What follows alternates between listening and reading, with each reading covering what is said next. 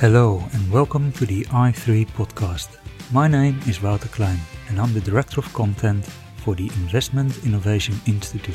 For more information about our educational forums for institutional investors, please visit our website at www.i3-invest.com. There you can also subscribe to our complimentary newsletter i3 Insights in which we discuss investment strategy and asset allocation questions with asset owners around the world. Now, as you all know, we love our disclaimers in this industry, so here's ours. This recording is for educational purposes only. It does not constitute financial advice. Please enjoy the show.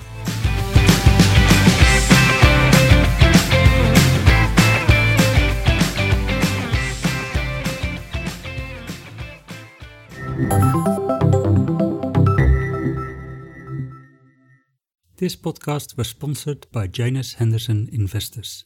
As such, the sponsor may make suggestions for discussion, but final control remains with the Investment Innovation Institute. Welcome to the i3 podcast. I'm here today with Jay Sivapalan, who is the head of Australian fixed interest at Janus Henderson Investors. And today we're going to talk about the 2023 Australian Insurance Report, a survey of Australian insurers and their thoughts about their investment portfolios, how their investment outlook might change, and what the changes they are considering in the next 12 to 24 months. Jay, welcome to the show. Thank you, Wouter. It's very good to be here and um, certainly an exciting time and an important time to ha- be having these discussions specifically for insurers in Australia. Yeah. So can you tell me a little bit of the background of this survey? Um, I, I, don't think this was the first year that it's being held. It uh, has a bit of a tradition and it covers a wide range of insurers. Yes, we conducted this research um, with over 25 insurance firms here in Australia back in July and August of this year. And our aim really was to gauge the sentiment amongst Australian insurers, how they're thinking about their investment portfolios, how their investment outlook might be evolving and what changes they're really considering over the next one to two years. And to the best of our knowledge, it's really the first solely Australian focus survey designed to understand what insurance here are thinking in terms of their investments. Uh, and we had, you know, a really good participation uh, across the industry. So the participating firms represented a broad range of Australian insurers, whether it be life, uh, general insurers, health insurers, as well as other uh, not-for-profit or other insurers as well. And the responses were really from those most senior leaders in the insurance industry, um, you know, sharing their insights with us. With you know, one in two respondents uh, who were C-suite executives, so CEOs, chief investment officers, and CFOs. Uh, and as you're probably aware, the insurance segment is a core part of what we do here in Australia at Janus Henderson. And we've got some in-house actuarially trained investment personnel within our fixed interest team and also solution specialists who've spent most of their careers in insurance here in Australia. And I think one of the interesting parts, uh, one of the conclusions of the report was that nine out of 10 insurers are revisiting their SAA. Is that purely a product of the increased interest rates or what is driving that? Yeah, I think if you take a, a step back uh, and really look at the global investment landscape today compared to the decade leading up to the pandemic, and of course that period during the pandemic, it has fundamentally changed, both from a structural perspective as well as, um, to your point, from a valuation and perspective in terms of risk-free assets and bond yields. So on the structural side, you know, we all know that, you know, the, the, the world is going through quite a different period in terms of the reversal of globalization, the big climate adaptation and the costs of those climate adaptation, uh, and then of course the geopolitics that we've been seeing more recently. So it's a quite a different environment to, um, I would suggest, that period in particular from the GFC to the pandemic, and again different to the period leading up to the GFC. So the macroeconomic environment has really led to nine out of 10 insurers revisiting their strategic asset allocation. And half have already undertaken this review, and the remainder are in progress or intend to do so over the coming year. And the top three concerns for insurers we found uh, and what was leading them to reviewing their investment strategy were rising uh, interest rates and risk-free rates. Of course, uh, that is very closely tied in with inflation, and then the changing forward-looking expectations that I mentioned. And all of these have different impacts for each asset class, whether it's investment grade credit or higher risk segments like equities, property, infrastructure, and then the private side of things. And I think um, a lot of insurers already indicated some of the changes that they potentially might be making. Um, what are some of the asset classes that they're looking at? Yeah, this is where the data gets really interesting. Across the board, we saw one in three, or 37% actually, of insurers looking to add risk to their investment portfolios. Uh, but that number rose quite a bit more, almost half of all life insurers, 47%, looking to add risk in one way, shape, or form. Um, insurers do continue to expect that their largest increase in allocation to be to domestic government bonds, uh, and that is a function of two things. Firstly, a sharper focus on asset liability management and matching, and so that's about 34% of the respondents. Uh, but secondly, to your earlier point, government bonds today at yields, you know, not far off, are very close to 5%, is a very viable return alternative as well to other assets. Private debt uh, is a second component, um, remains to be uh, in vogue uh, and in favor in terms of looking at solutions to add into insurance portfolios. And then, of course, Australian investment grade corporate credit, about 29% of respondents um, shared that they'd like to increase their exposure to uh, that segment. And probably the one area that remains quite polarized in terms of intentions is cash, good old cash. Now, cash, as we know these days, is no longer worthless. Um, it, it does provide a pretty good hurdle or benchmark for every other asset class from there. And so we're seeing an increase in allocation to cash, about a quarter of respondents there, and a very similar number looking to decrease their allocation to cash, um, pursuing other assets uh, like the ones that I mentioned. Did that finding surprise you that they're taking on a little bit more risk? Because, you know, you would think with uh, bond yields being higher today and, and sort of an outlook of more volatility and potentially lower equity returns, you, you would think that maybe this is a time to go a bit more defensive and add a few more bonds. Yeah, and I think it really depends on where these insurers are in their own evolution. Um, as we know, the life insurance space with long tail risks uh, got a well embedded asset liability management program. And they have gone through that journey of ultra low cash rates, ultra low bond yields and coming out on the other side. And so many of them have already taken on, you know, private debt and other alternatives, infrastructure, etc. Some are still in train in adding some of those exposures.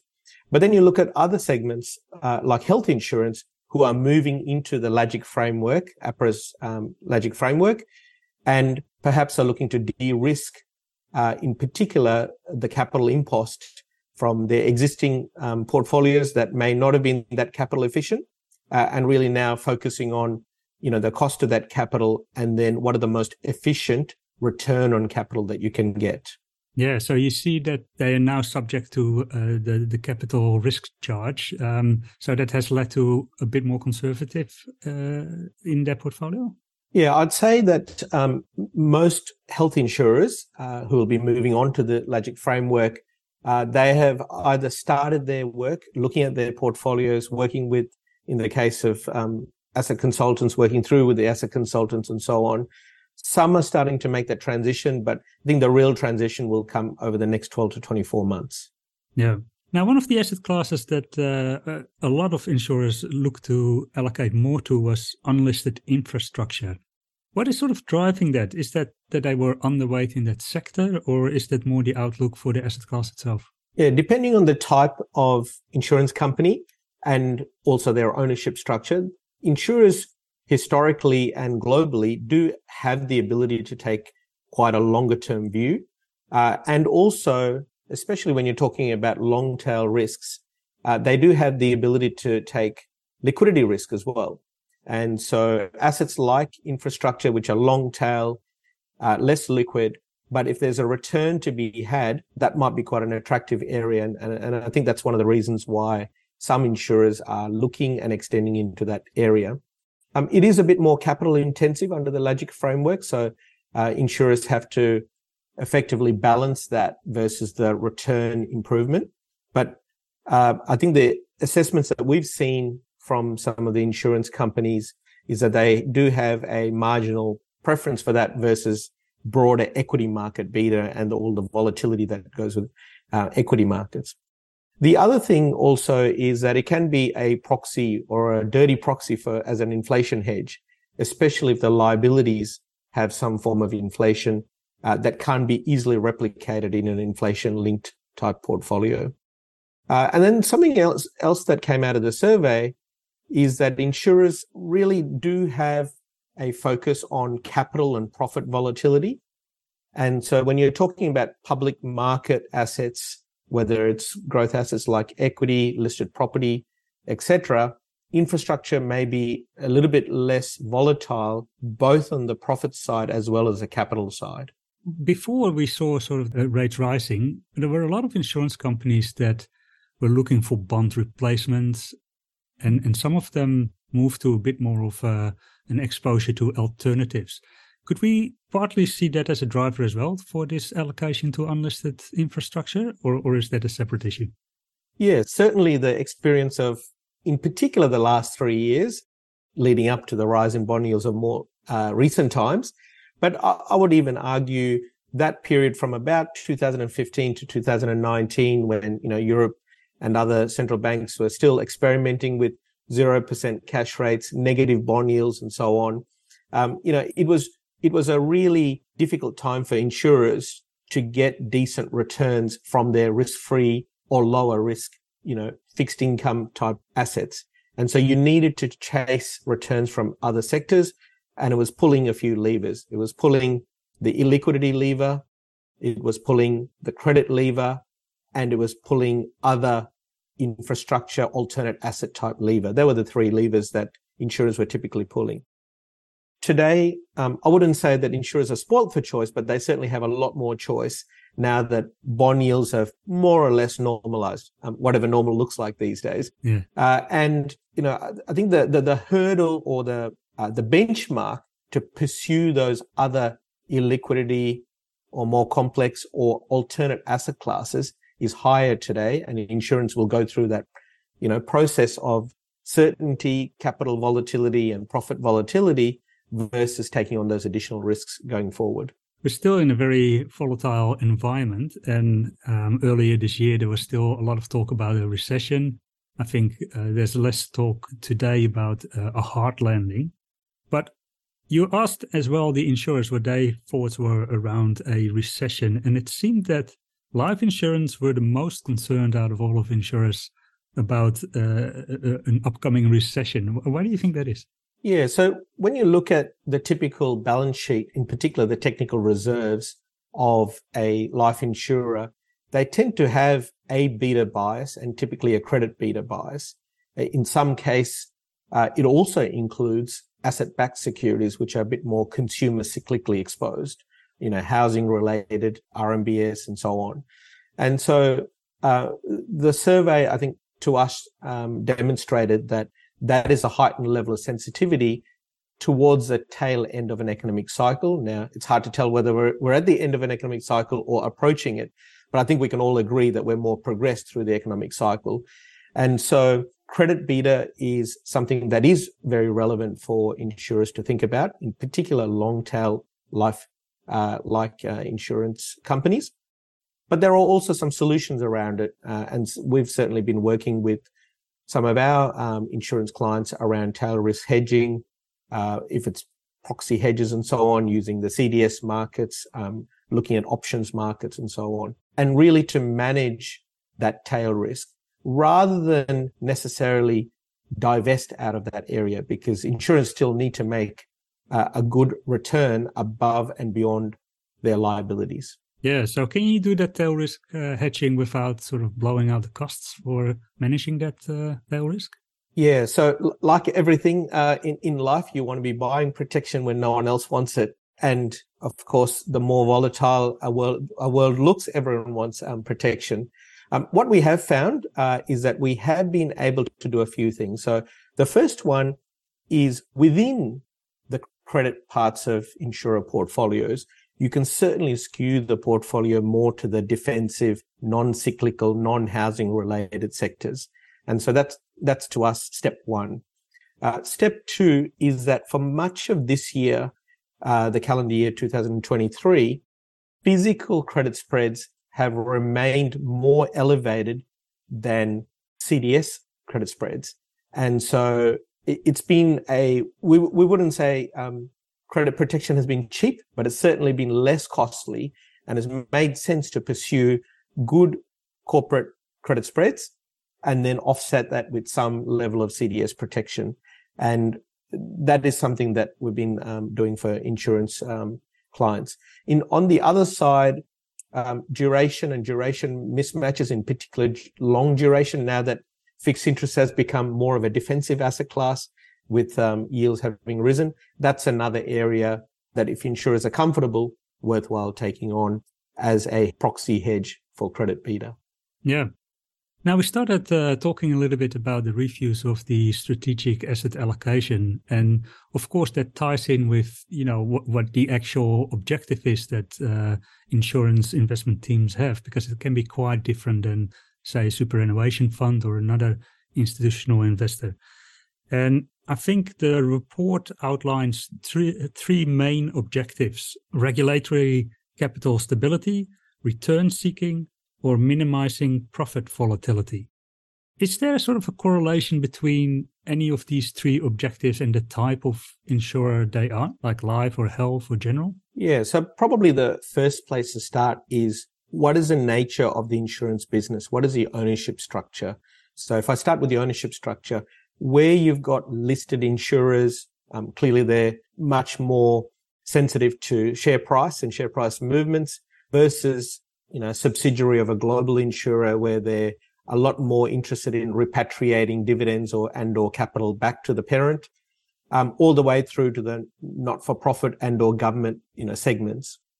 So that definitely plays into how much profit volatility an insurer is willing to absorb in terms of their strategic asset allocation, especially in a risk off type environment or, or a stress testing that they would undergo. On the regulatory side, that's almost a non-negotiable for most insurers. The last discussion that any insurer wants to be having is with uh, APRA uh, around, you know, an inability to have sufficient capital around their assets. So the regulatory side is more around the buffer against a minimum amount of capital and then how to make that capital as efficient as possible and make the technical reserves as efficient as possible. And so we spent a considerable amount of time effectively building portfolios for insurers, marrying the Lagic capital requirements with the return outcomes and then stress testing those for adverse scenarios and just proving out that even under adverse scenarios, the likelihood of having a very difficult conversation with the regulator is quite low. And, and that's, and that's really key. And then the last part, you know, around return seeking, um, again, there, um, if you're a, you know, long tail, you know, insurer, depending on your product line, uh, whether it's life insurance or TPD or something like that, or workers' compensation, clearly you've got an ability to take some risk to enhance returns over a very long period of time. Whereas if you're in the general and or health space, uh, as one example, or, or, you know, specialist insurers like medical insurance and so on, or professional indemnity insurance, there you focus a lot more on the liquidity side. You have to have, and you have this regular claims experience coming through every year and you have a bit more volatility in the claims experience coming through that you've got to be really ready for with your investment portfolio.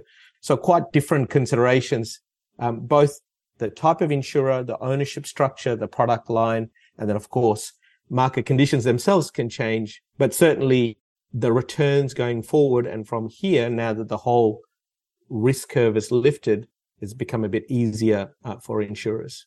Yeah. So, with the uh, the, the risk free rates uh, being now higher, does that also mean that the forward looking returns are are adjusted for insurers? Yeah, we certainly think so. So, if you sort of boil it down to the basics, you know, the risk free rates are ultimately what's used to discount liabilities for insurers, uh, in particular if you're um, well matched. And if we just sort of touch on short tail insurers, you know, previously you had short tail insurers liabilities discounted by those risk free rates, but the assets that you were purchasing on the other side, you really needed to take some alternate risks, whether it's lower credit quality or structured risk, for example, moving into securitized products or otherwise, or take some form of equity beta or some other beta or alternate risk to get a decent return. I mean, today you can quite comfortably build a asset portfolio that has a decent margin above the liability yield to maturity.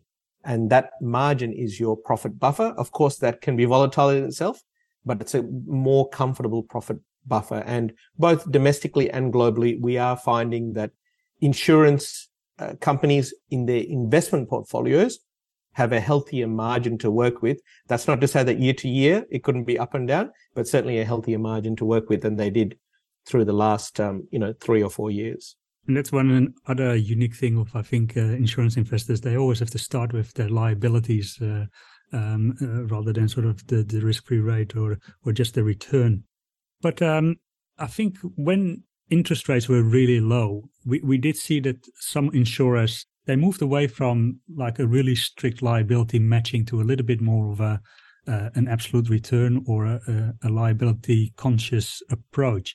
And in the survey, it, it showed that a majority is still uh, more in the camp of liability conscious rather than, than matching. Do you think that's still a hangover of that period, or is that reflecting of the changes in investment approaches over time?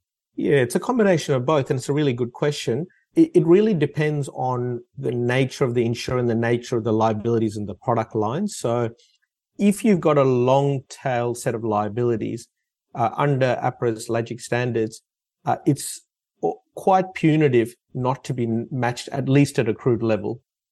Uh, and the more you can be matched and then take deliberate mismatches, whether it's on credit risk charge or um, you know interest rate risk charge or inflation risk charge, it becomes punitive. And so the best outcomes that we see both in the past and also going forward uh, is investment portfolios that are quite well matched, nice and tidy, and then taking intended mismatches where the return on capital is very attractive and efficient. Short tail um, liabilities, on the other hand, think health insurers, you know, uh, I mentioned before business insurance, professional indemnity, general insurers, for example, they have uh, been much more of uh, what you just described as, you know, liability conscious. And they've moved more and more to building portfolios that are absolute return or total return in nature with sufficient buffer to meet their claims and then just having the appropriate liquidity requirements to meet the claims. And that's because the LAGIC capital impost isn't as big if you're less mismatched.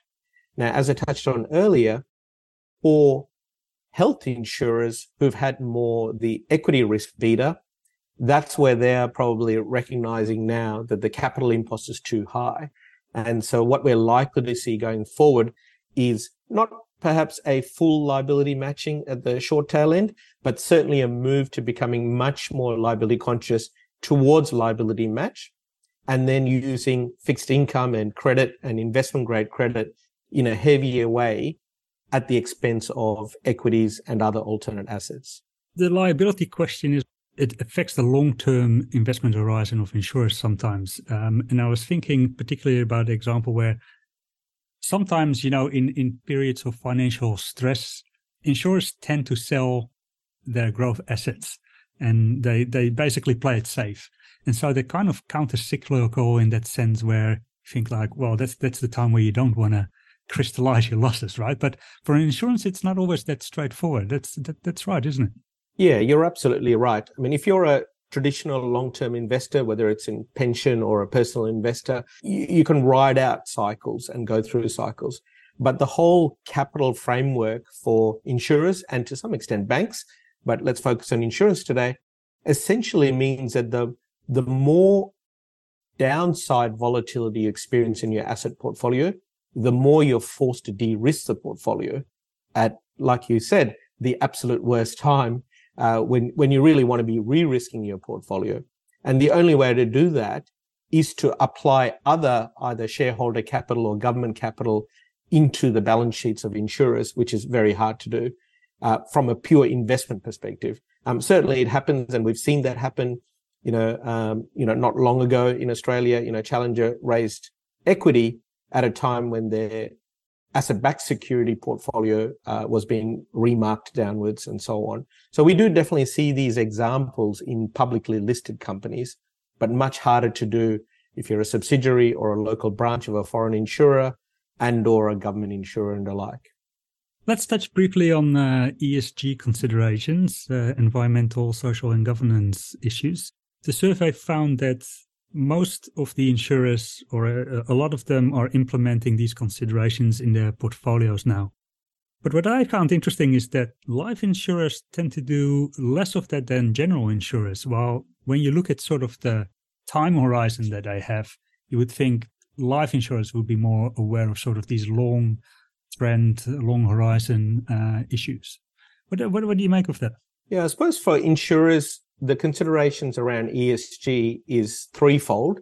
Um, firstly, it's directly on their operations and the impact on their policies. So, uh, you know, clearly flooding and or bushfires or hail damage to, you know, motor vehicles is a much more direct claims impact. And, and so taking that into account, uh, so for example, some insurers are very good at um, identifying postcode by postcode, you know, flood uh, risks, um, fire risks, hazards, uh, even hail risks, etc. Um, so that so, so so that's you know partly why you generally find that general insurance tend to be more focused in that particular area. The second part is on the impact of the performance of their assets, whether it's technical reserves or shareholder assets. Uh, and that's, that tends to be a little bit more longer term in nature. So if you're not buying very long term assets, you know, um, that can take a little bit longer to play out. So let me give you an example. If you buy today some coal infrastructure, whether it's a railway to a coal mining or a terminal, uh, what you're really dealing with there is stranded asset risk in 10 or 20 year or 30 years time. You're not really dealing with any major risks from a year one or year two perspective. So it requires a much longer, you know, time horizon. What is more um, obvious in investment portfolios uh, is what we would call, you know, social license to operate. So think about, uh, you know, gaming uh, license operators or tobacco um, distributors or uh, you know companies like that. Uh, and so what we're seeing is that insurers are starting to become quite engaged on their asset portfolios. Uh, and to give you a couple of examples, you know, we've implemented on behalf of our insurance clients over the last three or four years, tobacco free portfolios and signatories to that. The second one is around, you know, looking at carbon reduction in their portfolio and carbon intensity reduction and not necessarily 2050 type targets, but interim targets. So one example, uh, if I can share with you is 2019 as a base level and then a target by X percent by 2025. Uh, so that's an example of that carbon transition pathway. And then further than that, we're certainly engaging with our insurance clients on, you know, aspects like plastic packaging, you know, diversity of the employees of, you know, the companies that they invest in and so on. So they're certainly becoming more attuned. I guess the main difference between a wealth management or superannuation investor versus an insurer is that the wealth manager or superannuation, it is the member's money and they're really trying to showcase that they're thinking about the member. In fact, through the surveys that they're conducting with their members, the members are saying, Hey, I want my capital to do well, but also do good. Whereas on the insurance side, it is at the corporate level and it's, it's the company's balance sheet that's being invested as opposed to members the it's more the policyholders are different to the you know uh, the owner of the assets. Yeah, yeah. Yeah, different situation. Another thing that uh, is uh, popular these days is uh, artificial intelligence and, and how that can be applied. And the survey found that no less than 74% of respondents would start a trial for artificial intelligence in the investment management function over the next 12 months. That sounds very high. Yes. Um, you know, artificial intelligence is a fancy word for really the further adaptation of technology to undertake our processes. So, you know, everyone thinks about, you know, artificial intelligence. Does that mean these computers or robots are running insurers going forward? Maybe the case in a long time from now, but the immediate application is really around processes. Uh, so whether it's, you know, claims experience, uh, underwriting, etc., can we use script and data to get better at that? Um, can we run processes quicker, you know, using artificial intelligence or effectively some form of computing support? I'll give you a very quick example from a, you know, investor perspective and, you know, managing portfolios as an example. Like many organizations, there are many compliance rules and compliance documents to check before you undertake a particular investment. Now, using a very good technology script, you can actually place a trade that you're intending to make and then very quickly check 80 plus documents to make sure that you are within uh, guidelines and within the right to place that trade using you know technology which a decade ago you would have one person reading through these checking with the compliance department and so on. So you know artificial intelligence fancy word but it's here to stay and it's going to really enable all these institutions, including insurers, to both operate better, more efficiently, more leanly, and also reduce costs uh, when it comes to both the underwriting side, the claims side, as well as the asset portfolio or investment portfolio side. Yeah. So I read a report from, I think it was last month, where they used ChatGPT 4 and 3.5 or 3.5 um, to basically invest uh, in stocks using sort of sentiment analysis. And they found that it worked pretty reasonable compared to sort of earlier iterations. That's not really what insurers are looking at, though, is it? Uh, look, I wouldn't have thought so uh, in the first instance. Um, where where it can be quite useful is, for example, assisting with, and I do emphasize the word assisting with, as opposed to replacing humans uh, in terms of you know credit analysis, data gathering, information gathering, and so on. There's definitely a strong case to be made to gather data very quickly. And of course, as you know, um, you know software like ChatGPT and many others, um, they are basically gathering information that's publicly available on the web or other sources. Uh, and what insurers have is an incredible amount of data, actuarial data, claims experience data, uh, and of course, the investment departments and or fund managers like us who manage money on behalf of insurers have an enormous amount of market related data, whether it's credit spreads, defaults, um, interest rates, um, swaps, uh, and, and so on. So to gather and manipulate and use this data for decision making, uh, if it can be done in an efficient way, uh, that will certainly help the, the, the whole process. Yeah. Do you, use AI in your own area in fixed income investing? we are certainly exploring how we can uh, enable some of our analysis and data gathering and and and and really the I guess the the, the broader extension of analytical frameworks uh, for you know investment decision making. Uh, we have models that we use, we have risk systems that we use, and we have some automated process that assist with that. Um, I wouldn't call it necessarily AI. Uh, let's call it AI 0.1 and we'll see if we can um, head towards AI 1.0. Fair enough.